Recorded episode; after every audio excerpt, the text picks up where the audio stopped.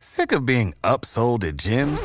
My guy, you're currently a base member. For $90 more, I can upgrade you to our Shred membership. For $130 more, you'll be a Swole member. And for just $300 more, you'll reach Sweat Platinum. At Planet Fitness, you'll get energy without the upsell. Never pushy, always free fitness training and equipment for every workout. It's fitness that fits your budget. Join Planet Fitness for just $1 down and $10 a month. Cancel anytime. Deal ends Friday, May 10th. See Home Club for details.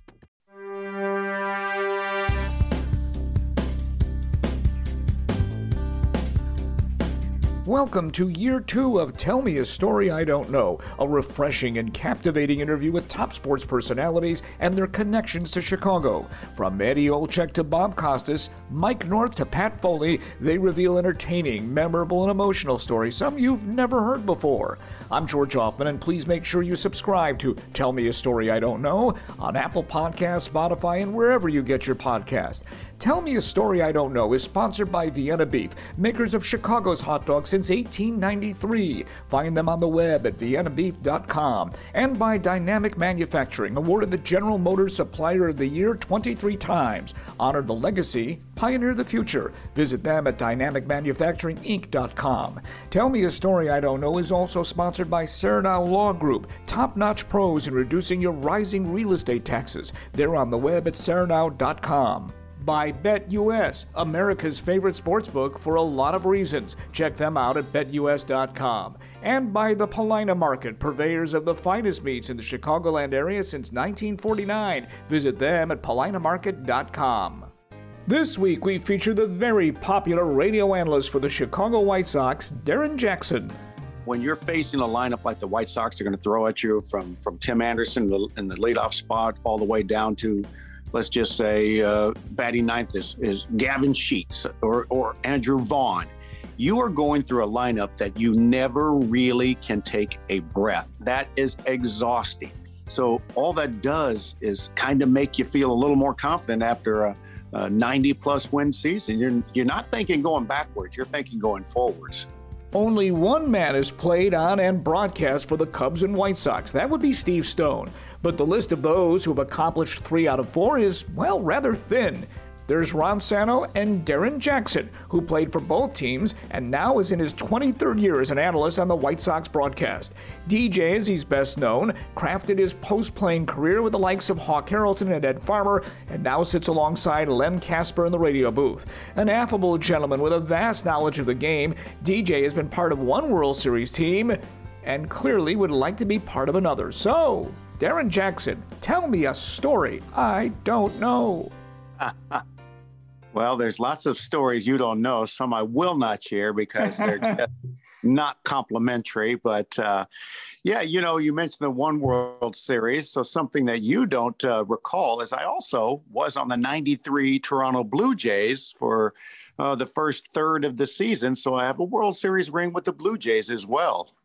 That's right. I forgot about that. You do. And and where do you where do you keep that ring?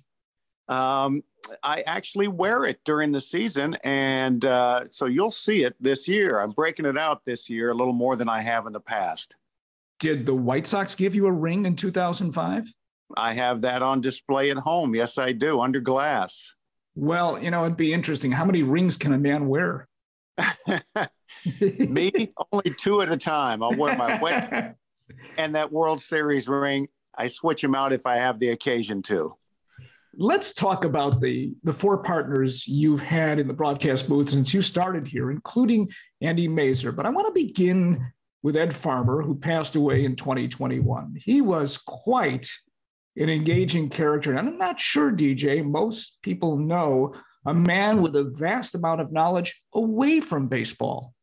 Oh, absolutely. One of the things that uh, Ed prided himself on is his ability to teach away from the game of baseball, whether it be life lessons, medical issues, educational issues, you name it. He was well rounded in so many fields. You know, it, not just that, just socially, he is one of the most engaging people you can ever come across. Some people looked at him and thought he was way out there off the charts. Others realized he was one of the most humble, sincere people you can ever meet because um, Ed never wanted anything from you but he sure as heck liked to give a lot of gifts. I'll tell you that right now. He'd bring you gifts, and if you tried to return the favor, give him one. Next thing you know, you see somebody next to him standing there wearing the shirt you gave him. You're like, "Why is that guy wearing that shirt I gave you?" He said, "I didn't ask you for anything." I go, "Yeah, but I gave it to you." He goes, "Yeah, but I didn't want it. I didn't ask you for anything." So he's one of those guys that did not want to receive gifts, but he was not afraid to give them. What's the nicest gift he ever gave you? Friendship. Yeah, there's no question. Um, you know, it's and it's funny because when it comes to actual gifts themselves, wrapped and wrapping, I'll give you an example. There was a time where he went to uh, Rainbow Cone on the South Side, where he grew up. Uh, you know, one of his favorites in the city. Uh, my family and I were living up in the western suburbs, and next thing you know, he pulls up probably about 1.30 in the afternoon. Um, rolls down his window after honking the horn. May I poke my head? I go, Ed's here, everybody. For some reason, he just shows up, rolls down the window. He says, Where are the kids? My kids at that time were probably about, oh, I'd say 10 and seven. And they come out. He holds a bag out filled with rainbow cone ice cream, just melting. It had been on ice, but it's just melting. He goes, I went to Rainbow Cone and got you guys this hands it to the kids. It goes, all right, I'll see you later, and just drives away. And I'm like, this man just drove all the way to Rainbow Cone because it hit him to do so, and then brought it all the way out here to the suburbs. And then he's heading down to the ballpark to get ready for work. That's Ed Farmer to tell you, if anything, he would do anything for you. You know, I always enjoyed stopping in the booth to say hello to the both of you. And when I sat down with Farmio, baseball was the last thing on his mind. He would either be talking politics, whatever. I really appreciated that. Yeah, Ed was definitely well rounded, well versed. But you know, the things I saw him do most for others was uh, make every moment he spent with them or had the opportunity to be around them or provide for them uh, memorable. I mean, he's one of the most memorable people you'd ever come across, whether it be a positive or a negative thing. Maybe sometimes he had to straighten people out. If he saw somebody talking rude to uh, a lady, a husband speaking rude to a wife, he'd walk right up and say, Don't speak to her like that and they'd look at him as if to say, "What'd you just say?" And he'd say, "Not unless you want to be wearing your ass for a hat." and then he would just look right at him, and they'd just say, "Okay, this guy must be crazy." But that's him. He was protective of everybody that he felt was being abused. So, you know, he just cared about people. Simple as that. The other thing is he suffered from a kidney disease that was very troublesome, and yet he was so low key about it, you almost never knew that he had it. I was actually bleeding internally with the cyst popping in my kidneys from polycystic kidneys. It's the number one genetically passed disease in the world. And my mother, she had that. Uh, she was gone at 37, and I inherited that gene, and so did three of my brothers and sisters. You know, he went through his kidney transplant, and you know he took well really good care of himself. He took it he took it seriously. He took the gift that his brother tom gave him seriously. He never wanted to do anything. He didn't eat any red meat uh, to which would endanger the kidney's survival. He, he took all of his medication religiously. I mean he did all the things. Now the one thing he did is he kind of didn't rest enough. He just always was going. He didn't give his body much time to recover. He worked out relentlessly. Um, you know he but the one thing he never wanted, you see his hands, his hands looked like they're a bit deformed. That was actually from the medications he was taking to kind of call, cause his knuckles and stuff to, to, to form a little different direction. But um, you, you asked him and you, you saw him in the gym, there was nothing that was holding him back. So the only thing that really, George, that kind of, if, if you looked at medically that he had issues with, it was just making sure that he did his regimen and, and stayed healthy as long as he could. And eventually, you know, the hard part is to get a little bit older, to get into your 70s and or 70 range, and then all of a sudden you've had that history of of the kidney transplant, and you know you're doing so much, your body's going to take a, a, a beating, and I think that's finally what caught up with him. He was just so busy, so active, and so relentless that uh, his body just got tired. Not sure the younger generation is aware Farmio pitched for the Sox in 1980, recorded 30 saves, and made the All Star team, but he's going to be best known for his role as the White Sox broadcaster and some of the great calls like this one. Everybody up here at U.S. Cellular. Sox five runs, six hits. The 2 1 to Bartlett. Swing, chop to short. Ramirez has it, throws. Bartlett picks the perfect game. His second no hitter. He now hits the Tampa Bay Rays. People going crazy here at U.S. Cellular. He's mobbed by his teammates. A perfecto. You started your career in the TV booth with Hawk Harrelson, whose personality was endearing to some and perhaps grating to others, but he could talk baseball until he was blue in the face. Over the years, I've had a lot of critics and um, I've had a lot of love. And, and, I, and I tell you what, uh, obviously I love the love better, but I don't mind the critics at all. What did you learn from him? Uh, a ton um, in the booth, how to broadcast a game. Um, so many historic stories. Told me stuff about people that he played with. You know, the first time that I really started engaging Hawk in conversations was in '94 when I came to the team to play, and we'd be sitting on the team bus heading to a ballpark or away from one, and I go sidle up next to him and say, "Hey, tell me about this guy," whether it be Yaz or Bob Gibson. It didn't matter to me. I, I love the history of the game. So I talked to him. And, and the minute you started questioning him about some of these players, oh man, you just see him light up because, you know, I cared about the history of the game. It wasn't about just our era that I was playing in, it was about those guys that came before us. And he really, really had a knowledge of the history of the game and so many other things, whether it be golf or boxing or basketball, you, you name it. He's he's an engaging person no matter what. So I learned a lot from him, whether it be about former players, whether it be about how to broadcast, how to score book myself for for the games. Uh, there's so many different directions. His family, I mean, became part of my family. So a lot of people always thought because of the, our broadcast that we were bumping heads up there. It wasn't anything like that. Hawk and I would be having breakfast the one day and playing golf another, and then doing a broadcast. And we just definitely didn't always have to see eye to eye on what took place on the field. So he'd say his part, I'd say my part, and people would think, "Oh, these guys don't get along," and that wasn't even close to the case. So you spent most of your time with Ed and with Hawk what did you gain from them that you use today in the broadcast booth? Uh, work ethic. Um, one thing about really first getting up to the broadcast booth with Hawk is put the work in, uh, be prepared. And, you know, when you learn that as a first time broadcaster, I, I don't think you can ever go wrong. He, he made sure he said, get up here, do your homework, do your research, read all the things you're going to have to read before the game make sure that they don't surprise you during the game when you're standing there saying oh wait a minute what is this i'm reading uh, prepare for your for your interviews all of that i learned from hawk i mean every bit of that uh, was because hawk was there to make sure that he told me hey look and if i needed guys he didn't necessarily volunteer information, but if I needed information, he'd, he'd share anything with me. Whereas Farmio was the opposite. Farmio was always volunteering information and always willing to say, "What are you doing over there? Knock that off." So it was it was always a balance from one to the other of uh, of getting the help and memorable. Geez, I mean, either way, I mean, I wouldn't be the broadcaster that I would that I was today, or the social guy that I am because both of them had me out and about around others all the time. When Farmio passed, you spent a season with Andy Masur. How difficult was that transition? And not so much with Andy, but not having Ed alongside. Well, missing Ed still, you know, is something that bothers me every day. But um, Andy was an easy transition because he'd been working with Ed and I already.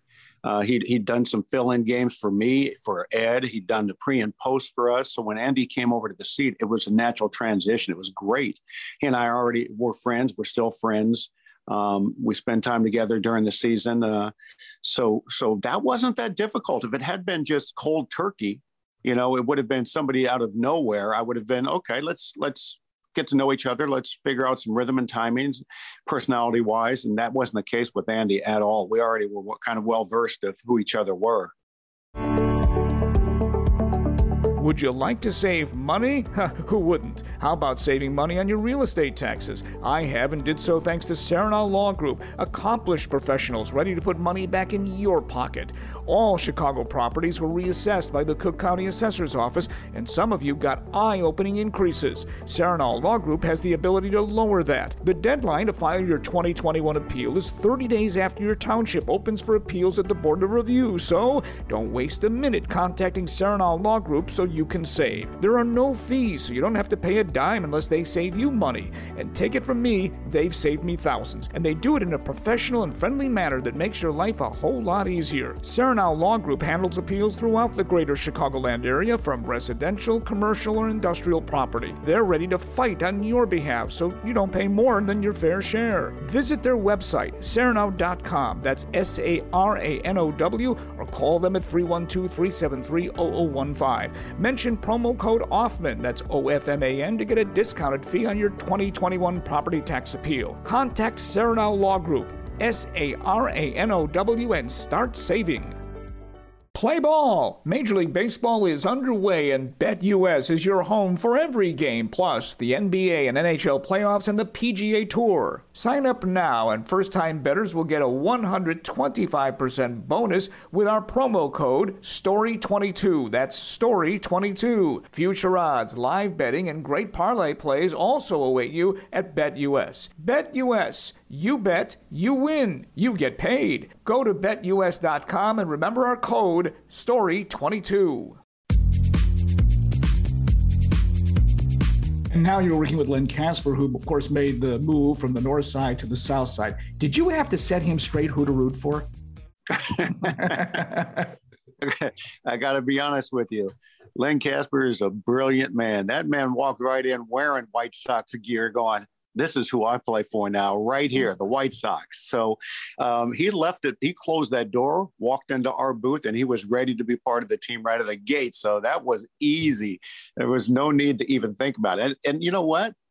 To this day, he's not even really slipped up one iota thinking about pulling for this for the Cubs, his former employer. He he just has been with us and he's part of us. He's just part of the family immediately, and he's been great.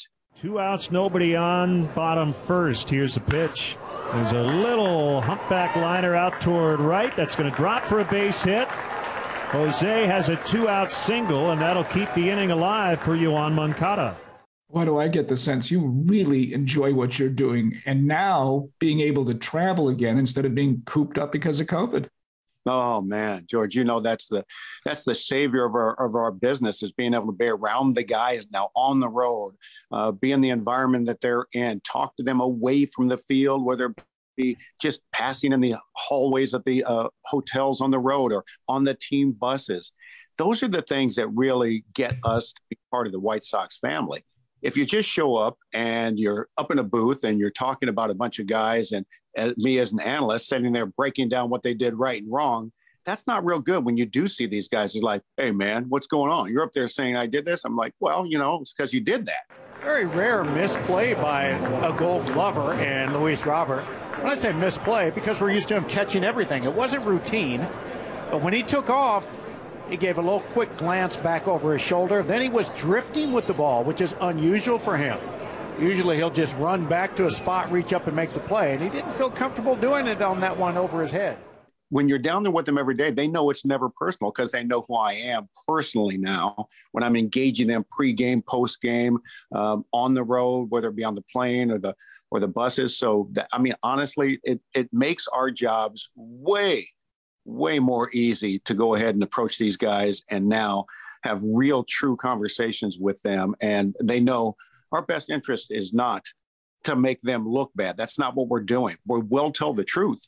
If if you're not running hard or if you make a, a mental mistake that's our job to go up there and say well and i'm ne- i've never had a player come up to me george and go what the heck? You said i overthrew the cutoff man you know why? Because they know they overthrew the cutoff man, and I'm right to say it. So there's no argument there.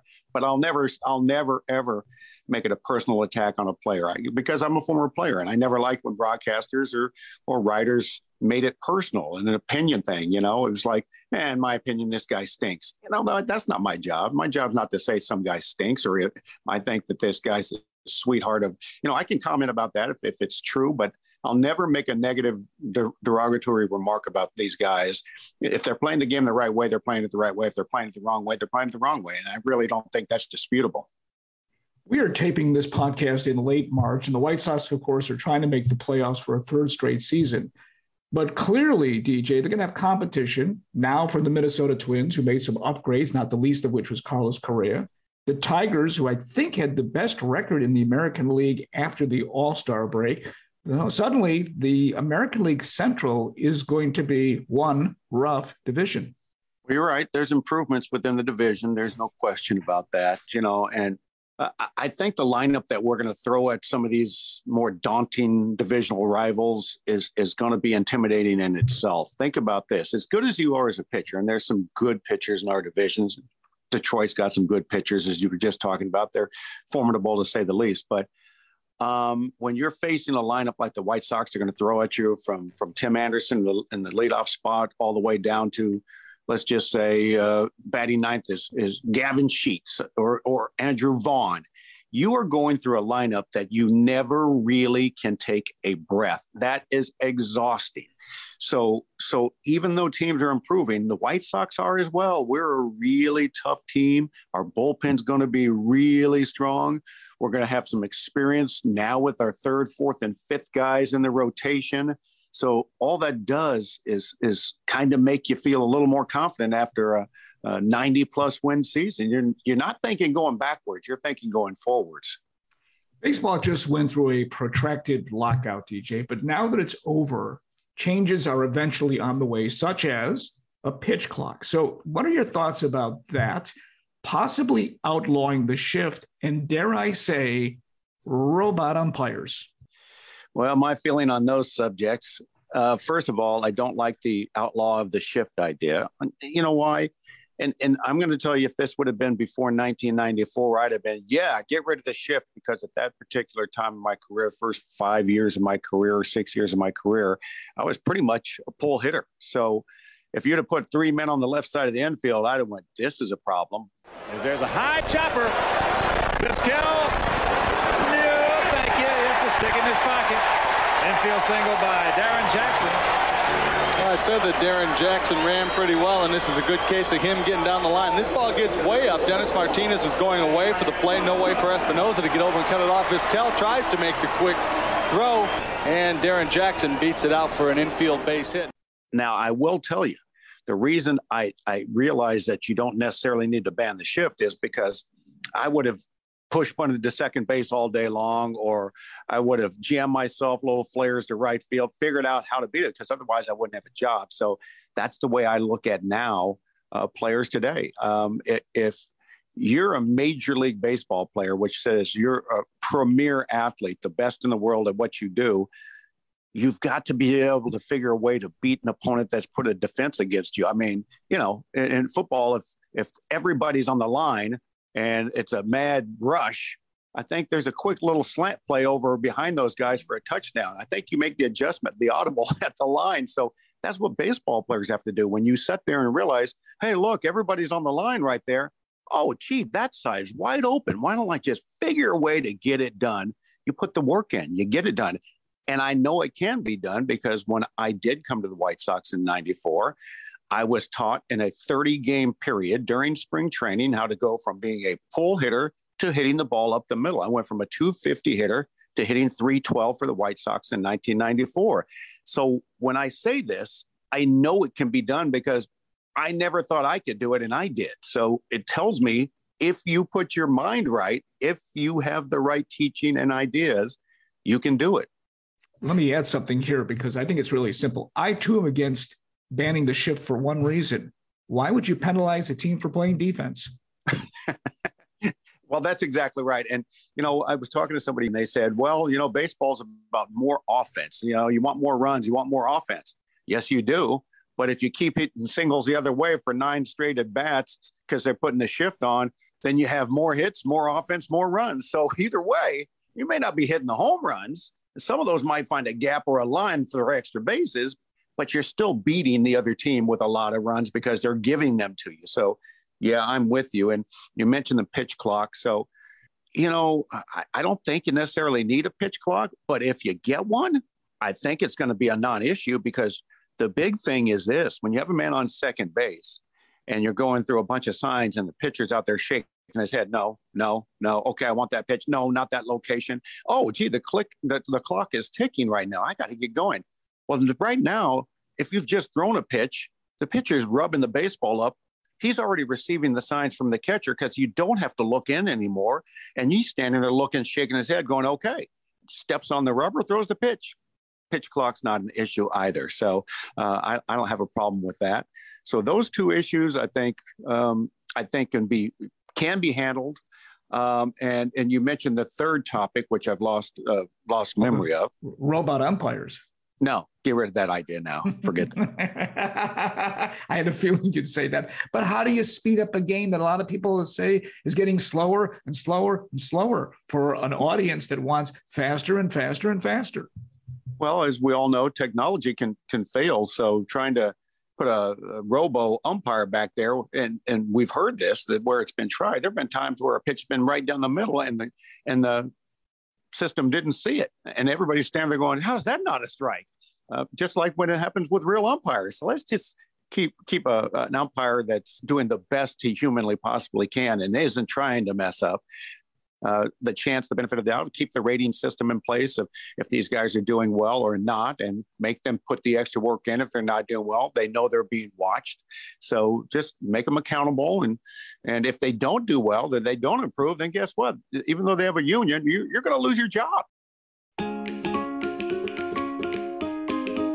Vienna beef, two words synonymous with hot dogs. They're the home of the Chicago hot dog and an institution since 1893. If you've had a hot dog, chances are it was from Vienna. And did you know there are more locations selling Vienna in Chicago than McDonald's, Burger King, and Wendy's combined?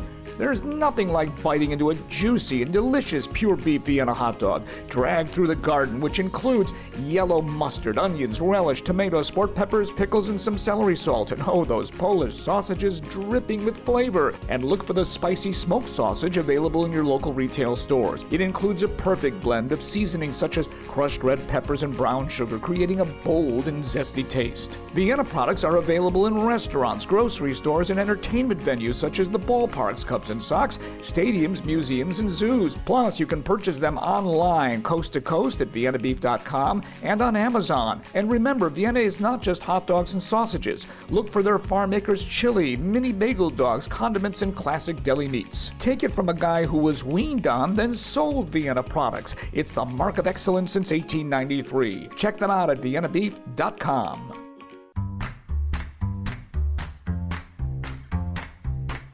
The easiest way to hear more great guests on Tell Me a Story I Don't Know is to follow me on social media at George Ofman. That's O F M A N, just one F, on Twitter, Facebook, and Instagram. And please subscribe to this podcast on Apple Podcasts, Spotify, and wherever you get your podcasts.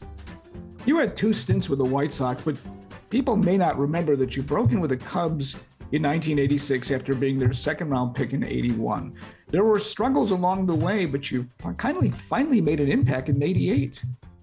Well, um, yeah, the one thing that you realize when when you're drafted out of high school, I was 17 years old, is you got to get a lot of repetitions to no matter how good you think you were and how good you are as a high school player you get into professional baseball are you going to make it are you not it doesn't matter what your draft pick is it's just a matter of are you going to put the work in? Are you going to figure out the things that are holding you back? And and sometimes the coaching wasn't there necessarily to make you much better because uh, you know they're they're sometimes thinking differently than you do as a player. And as a player, if you just follow blindly with what the coaching staff's telling you, if they say we want you to throw sidearm to second base from center field, I'd look at them and go, "Well, that's not good. I, I don't think that's going to work for me." They go, "We don't really care. Throw sidearm."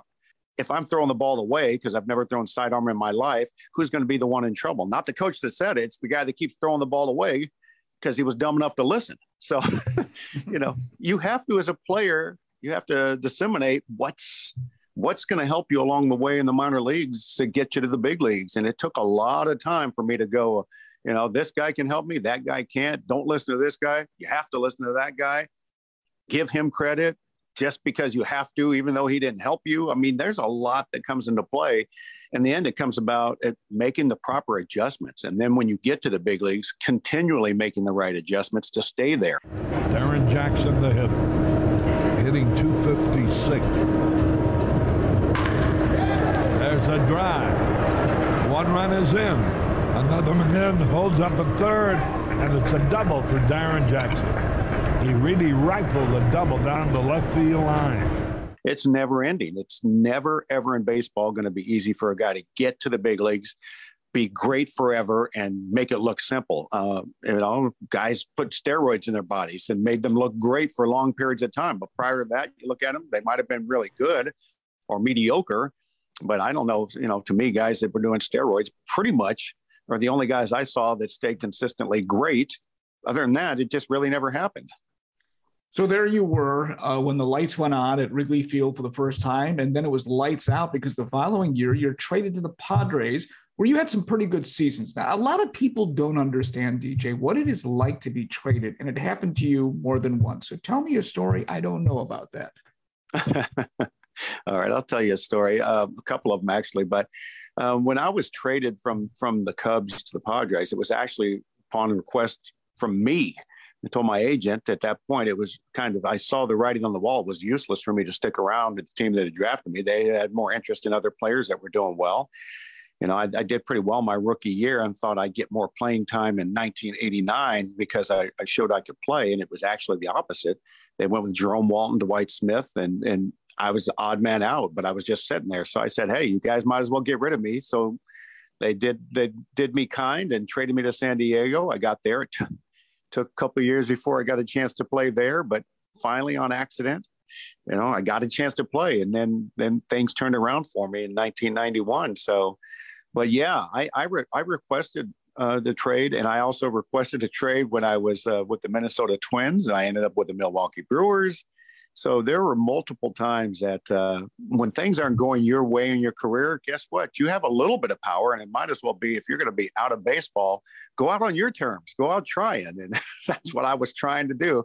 I was going to try it elsewhere. And if it didn't work there, give me another try somewhere else. So I just kept moving. I was not shocked, surprised, except for one time when I was traded. That was from the San Diego Padres to the Toronto Blue Jays.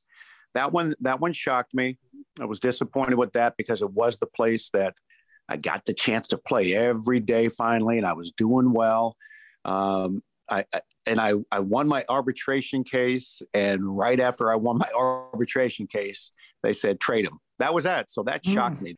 This is something you don't know. Season ticket holder received a letter from ownership going into the 93 season that we are not going to trade the prime players for the San Diego Padres. And on the list, it said we're not trading Fred McGriff, Gary Sheffield, Darrin Jackson, Benito Santiago. We're not trading these guys. These guys are going to be here. Well, the next year came around. I was the first to go. I think uh, Gary Sheffield was the second, Fred McGriff the third. Yeah, they just started moving everybody, and that was that. Correct me if I'm wrong. I don't think you ever played in a playoff game. I know that um, you were with the White Sox in 94 when they were clearly headed for the playoffs for the second straight season. Um, you had a fine 100 plus games, and then the strike ends that for the season. And so then you and several other players bolted for Japan. yeah, you know what? I, you've heard a little bit of the craziness of my career to this point, uh, but getting to the White Sox was was almost a savior because it was a year where I figured how to add a little batting average, some power, and it was great. So I thought, this is it. This is the payday. This is this is a chance. I almost I was going on into almost seven years in the big leagues at that time and then the strike and uh, then no baseball and then you know i looked at it and i go are you kidding me? This is this is the worst timing ever. I'm just about to finally get that first multi-year contract probably. And instead we don't know what's going on with baseball. We we missed the world series we're the possibility of spring training. Well just like that an opportunity jumped up to go to japan and make some money that i already made when i'd won my arbitration. So i said well, there's no reason I'm sitting around here because apparently, you know, it's the only job right now that I can be guaranteed. So I went ahead and went to Japan because the opportunity just was there. Julio Franco, our DH at the time for the White Sox, also. So we both jumped over there. Shane Mack, Kevin Mitchell. I mean, there were a lot of big league guys that had spent, you know, successful big league careers that just took off because of that strike and and potential lockout you spent your last season with the White Sox, and then there was a little time in between. At that stage, did you already know that this is what you're going to want to do in your post baseball career? No, but what I did know after I left the Brewers in '98, and I actually was was getting ready to retire at that point. Um, Chris Singleton. Chris Singleton was a good friend of mine. Hadn't played in the big leagues. He lived down the street from me in Arizona, and we used to work out together. I'd taken him to my gym that I'd had been going to with my strength conditioning coach for years, and we used to play catch in my backyard when he was a minor leaguer. And he got he had joined the White Sox, and Chris convinced me to come and you know come back to the White Sox and play another year. And it, it really did come down to he's like a little brother to me. He's like, come on, you, you know, you can look out for me. And, and you know what? I looked at him. I said, you know what?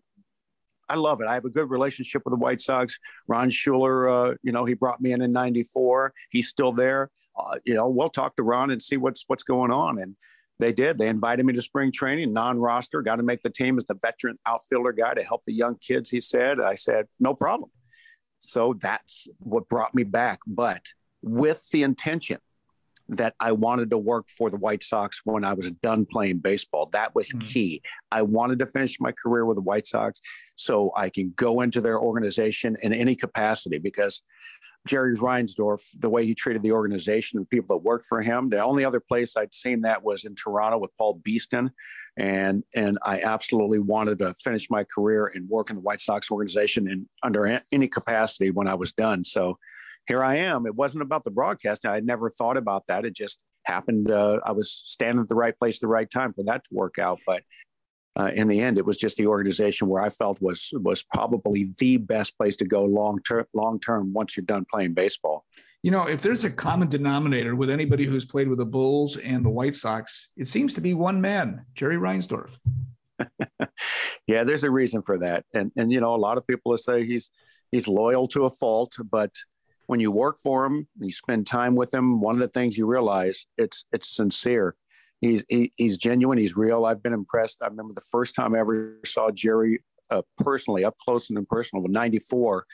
And you know, he was a big wig in uh, sports world in '94. You think about all the things he'd accomplished, the power he had in sports world and baseball in particular. And I remember being out on the field one day down in Sarasota and saw Jerry walking down the the seats from up above, coming down toward the field. And I'm thinking, okay, there's Jerry. And I'm looking around thinking, where's the security? Where's, you know, where's the people? You know, he's going to have to have some people around him because there's crazies out there. And no, he just came wandering down and sat down. I'm like, he's just sitting there by himself. He doesn't have anybody watching his back. And I'm like, wow, I was impressed with that simple little thing because it tells you, you know what, I'm just a guy. I'm just doing my thing. And if people don't like it, there's not much I can do about it, but I'm not going to fear it. And um, it, it made an impression on me just that first time I ever saw it. Did you know General Motors 2021 Supplier of the Year is located in Hillside, Illinois? Dynamic Manufacturing not only remanufactures transmissions for the likes of GM, but also has a state of the art facility. Its capabilities include engineering new or existing products, along with manufacturing, machining, logistics, and re energizing used batteries for electric cars and energy storage systems. I've seen their operation firsthand, and their nearly 1 million square feet of operating space is extremely impressive. Dynamic was founded by the late, great John Partipilo in 1955 and is still family owned and operated by the next generation. For more information about Dynamic Manufacturing, visit their website at dynamicmanufacturinginc.com. Dynamic Manufacturing. Honor the legacy, pioneer the future.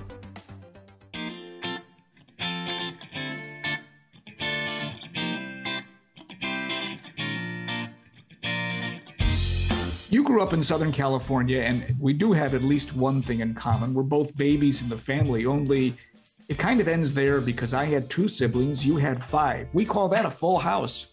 Yeah, I'm the baby of six. Um, I guess I'm kind of, in the sense, spoiled because my mom, by the time she got down to me, was, she'd learned all the other things to do with the older kids to not.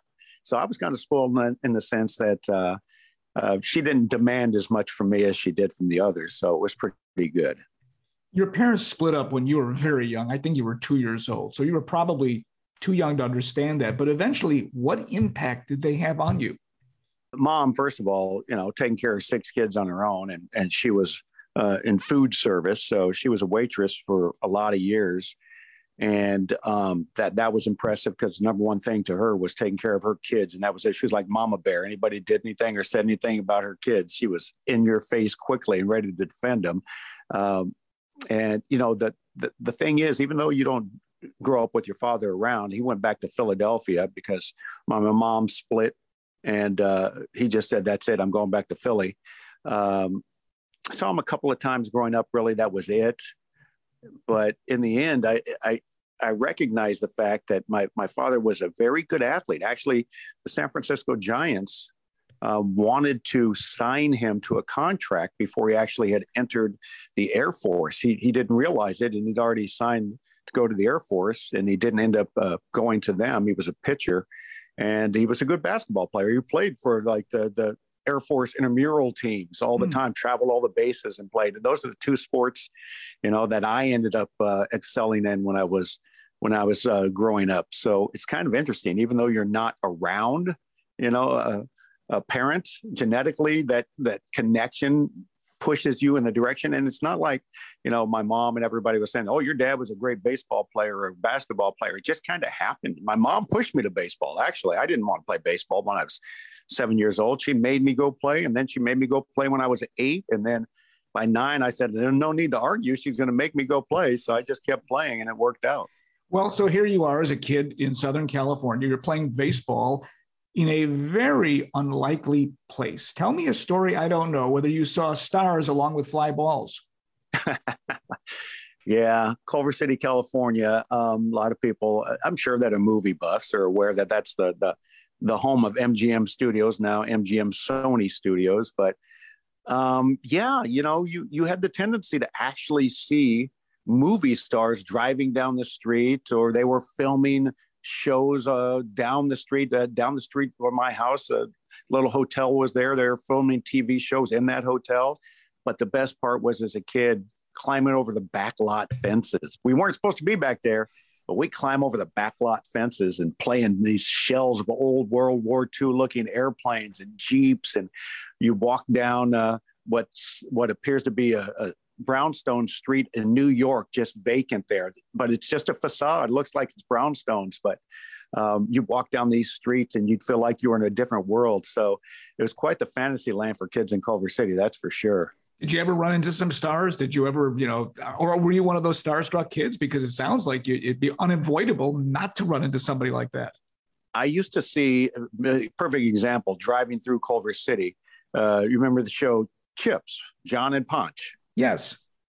Okay, so these guys would be driving through the city on the back of a trailer on two motorcycles with no wheels, with a camera and a truck bed in front of them, and they'd be talking, and you'd see them. Oh, they're not driving down a freeway, really talking on a freeway next to each other. It's the back of a trailer being pulled through the city and making it look like they're actually in motion. So you see stuff like that. I remember seeing Patrick Duffy from. Uh, I can't remember the name of the show. It was Aquaman or something along those lines. But uh, Patrick Duffy was a big TV star. The the series The Rookies was a big thing in the yeah. 70s.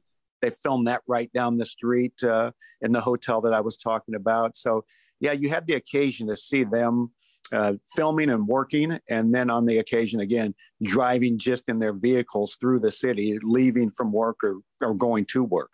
I'm going to correct myself in the fact that I said that you never played in a playoff game, but you really did. Tell me what it was like as a 14 year old to play in the Babe Ruth World Series.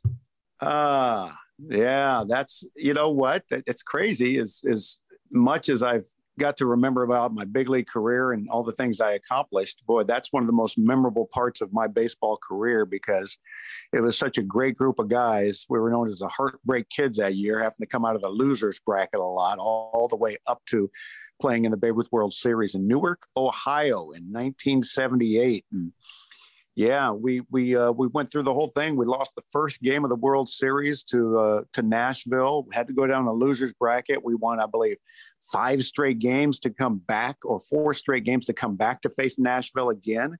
Um, we beat them the first game, and we had to we had to beat them again, and we lost the last game of the Babe Ruth World Series with me standing at home plate being rung up, called strike three. See you later. World Series is over. Wow. If you could pinpoint one particular moment in your major league career that stands out, what would it be? There's more than one, but I think the most rewarding moment in my career, rewarding now, uh, not most memorable, rewarding was coming back uh, in a White Sox uniform in 1994 and opening the season against the Toronto Blue Jays, my former team the year before. And I, I'd left the Blue Jays. I got traded to the Mets, uh, kind of, I don't know, unfortunate circumstances. I'd had, I wasn't feeling good when I was playing for the Blue Jays. I didn't know what the problem was. I kept trying to find out with their doctors, and they couldn't pinpoint what the issue was. So um, eventually, they just ended up trading me away because I was terrible. And then when I got to New York, I tried to play, and it was well worse. And then finally, halfway through the year, you know, after the All Star break, uh, I was diagnosed with uh, hyperthyroidism. I had a thyroid problem I've been trying to play with. So the next year, because I was getting buried in Toronto, the next year being in that White Sox uniform, standing there on opening day, and I actually collected my World Series ring out there in my White Sox uniform, standing next to Roberto Alomar, who was telling me to get the heck off the field, get out of here. What are you doing? and I'm standing there looking at him, telling him to shut up.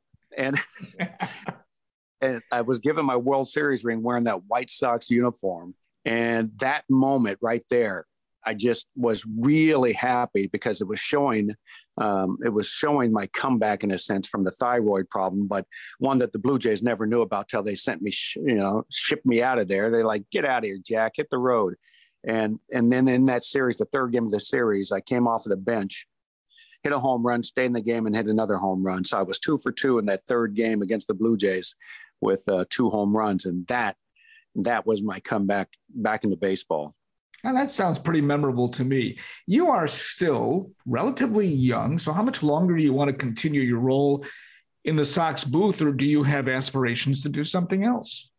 No, no, this is it. This, I mean, you know, look, I tell people I, there's two great jobs in baseball one's being a baseball player is number one and broadcasting is number two. So, you know, I'm right where I want to be. And it's been a tremendous run. I mean, it's been, like you said, 23 years. Uh, I, I, played professional baseball, minor leagues, and big leagues for 19 years. So I've been doing this longer than as a baseball player. So I'll do this. I'll do this. You know, I'll just keep doing this until it's it's something that I feel it's been enough. I don't I don't imagine somebody's going to have to drag me out of the booth dead. That's for sure. I'm like, eh, screaming. Uh, I'll go out. I'll hopefully go on my own terms, and uh, and I'll do it as a White Sox broadcaster. And I don't know when that'll be, but um, I'm just I'm just happy that I've been here and Jerry's put me in this position uh, to be successful up there in the booth for all these years. I asked this final question to all my guests. If not for baseball, what would you have been? Um, probably a uh, carpenter. Yeah, because um, there were times where my big brother Kerry was a builder. Um, he was a contractor that I would go home for the winter and do some work with him, do some carpentry work, frame out some rooms and things like that. So that probably would have been my second career. I enjoyed building something at the end of the day, standing back and seeing it stand in front of you and you accomplish that. So that was fun to me. Well, let me tell you what a pleasure it is to have known you for as long as I have, to enjoy your work. And thank you, Darrin Jackson, for telling me a story I don't know. George, pleasure's all mine. You and I have been friends for a long time, and I appreciate the time. My thanks to White Sox Talk, the podcast, White Sox TV, ABC Sports, WGN TV, and WMVP Radio in Chicago for those wonderful highlights. And as always, a big thanks to TJ Reeves for putting this podcast on the map, Will Hatzel for his fine mixing and editing, and Nick Tochi for our great graphics. And to our generous sponsors, Saranow Law Group, top notch pros who will save you money on your real estate taxes, Dynamic Manufacturing, Honor the Legacy, Pioneer the Future, and the Vienna Beef Company, home of the iconic Chicago hot dog since 1893. By BetUS, a pioneer in the sportsbook industry for almost three decades. Tune in next week for another fascinating episode of Tell Me a Story I Don't Know. I'm George Ofman, and that's all she wrote. Save big money when you start your next project today at Menards. Check out our great selection of garage and utility lighting options in stock, ready to take home today. We carry everything to help you illuminate whatever project you're working on. Shop garage and utility lighting products in store at your nearest Menards. You can also view all of our entire selection of lighting options today on menards.com. Save big